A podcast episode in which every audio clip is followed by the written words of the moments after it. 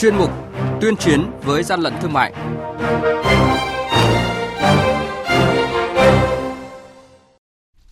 Thưa quý vị và các bạn, quản lý thị trường thành phố Hồ Chí Minh phát hiện 5 điểm sản xuất nệm giả nhãn hiệu nổi tiếng. Lào Cai tạm giữ lô hàng hơn 5.000 đơn vị sản phẩm quần áo, mỹ phẩm, đồng hồ có dấu hiệu vi phạm. Kiên Giang tiêu hủy hơn 3 tấn phân bón là hàng giả không có giá trị sử dụng. Còn Hà Nội vừa triệt phá thành công vụ án 18.000 người đã mắc bẫy tặng vàng tri ân là những thông tin sẽ có trong chuyên mục tuyên chiến với gian lận thương mại hôm nay. Nhật ký quản lý thị trường, những điểm nóng Thưa quý vị và các bạn, kiểm tra 5 điểm sản xuất nệm mút ở huyện Hóc Môn, Bình Chánh, Thành phố Hồ Chí Minh, Cục Quản lý thị trường thành phố đã tạm giữ gần 600 chiếc đệm giả các nhãn hiệu nổi tiếng. Chủ các cơ sở sản xuất không xuất trình được hóa đơn chứng minh nguồn gốc hàng hóa. Vụ việc tiếp tục được lực lượng chức năng điều tra làm rõ. Đội quản lý thị trường số 1 thuộc Cục Quản lý thị trường Lào Cai chủ trì phối hợp với đội cảnh sát kinh tế công an thành phố Lào Cai vừa kiểm tra tại địa chỉ số 30 Trương Định, phường Bắc Cường, thành phố Lào Cai, tỉnh Lào Cai. Chủ cơ sở là Bùi Thị Thùy Linh, sinh năm 1995, cũng là chủ tài khoản Facebook shop Linh Thùy 6886, đang chứa và giao bán lô hàng hơn 5.000 đơn vị sản phẩm là quần áo mỹ phẩm, đồng hồ giả, nhái các thương hiệu. Chủ cửa hàng khai nhận không có hóa đơn chứng từ chứng minh nguồn gốc của số hàng hóa này. Hàng nhái, hàng giả, hậu quả khôn lường.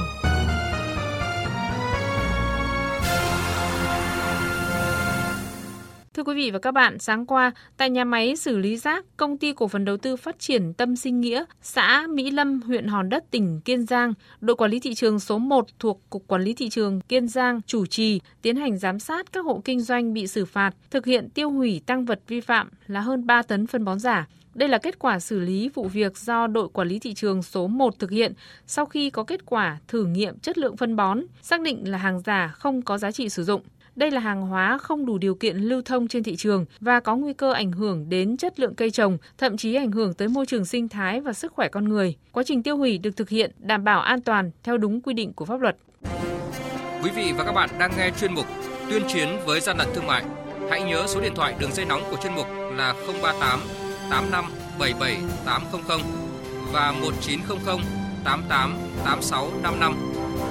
Xin nhắc lại số điện thoại đường dây nóng của chuyên mục là 038 85 77 800 và 1900 88 86 55.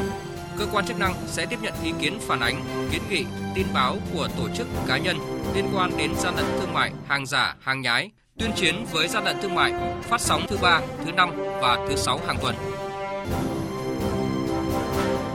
Quý vị và các bạn thân mến, một vụ lừa đảo chiếm đoạt tài sản bằng hình thức thủ đoạn vô cùng tinh vi vừa được Công an quận Bắc Từ Liêm, Hà Nội triệt phá, bắt giữ. Theo tài liệu điều tra của lực lượng chức năng, nhóm này đã mạo danh các tập đoàn thương hiệu vàng lớn, uy tín, sử dụng mạng xã hội Facebook, Zalo để thực hiện hành vi lừa đảo bằng cách dùng hình thức tặng nhẫn vàng giả để tri ân khách hàng. Điều đáng nói là đã có ít nhất 18.000 người mắc bẫy của nhóm lừa đảo này. Một lượng lớn nhẫn vàng với số lượng hơn 40.000 chiếc được đựng trong những vỏ hộp đẹp, phiếu bảo hành, in thương hiệu vàng lớn, uy tín. Chỉ bằng mắt thường thì ít ai có thể nhận ra rằng đây lại là vàng giả. Cơ quan điều tra xác định toàn bộ số nhẫn vàng giả ở đây là tăng vật của vụ lừa đảo quy mô lớn, hành vi vi phạm táo tợn của ổ nhóm do Nguyễn Phi Hùng, sinh năm 1997, thường trú tại huyện Đô Lương, tỉnh Nghệ An cầm đầu. Tại cơ quan điều tra, đối tượng Nguyễn Phi Hùng khai báo. Em dùng lý do đăng lên các cái nhóm sỉ có người inbox rồi em đặt mua người ta giao tới. Em mua là 10 đến 15 nghìn một chiếc và em bán là 300 nghìn.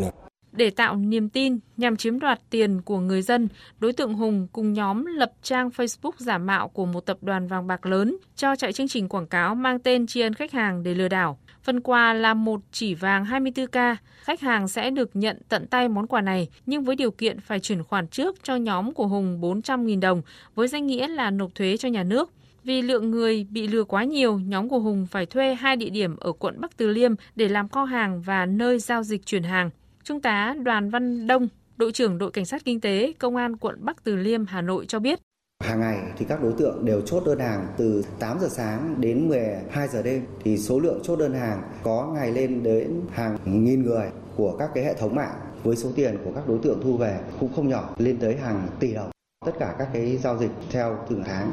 Điều đáng nói, mọi giao dịch giữa ổ nhóm của Hùng và khách hàng đều thông qua bưu cục Tân Xuân thuộc công ty cổ phần chuyển phát nhanh Bưu điện Xuân Đỉnh thuộc quận Bắc Từ Liêm, Hà Nội. Vì Hùng và Bưu điện đã có hợp đồng từ trước đó, nên sau khi khách hàng thanh toán, bưu cục sẽ chuyển tiền vào tài khoản của Hùng.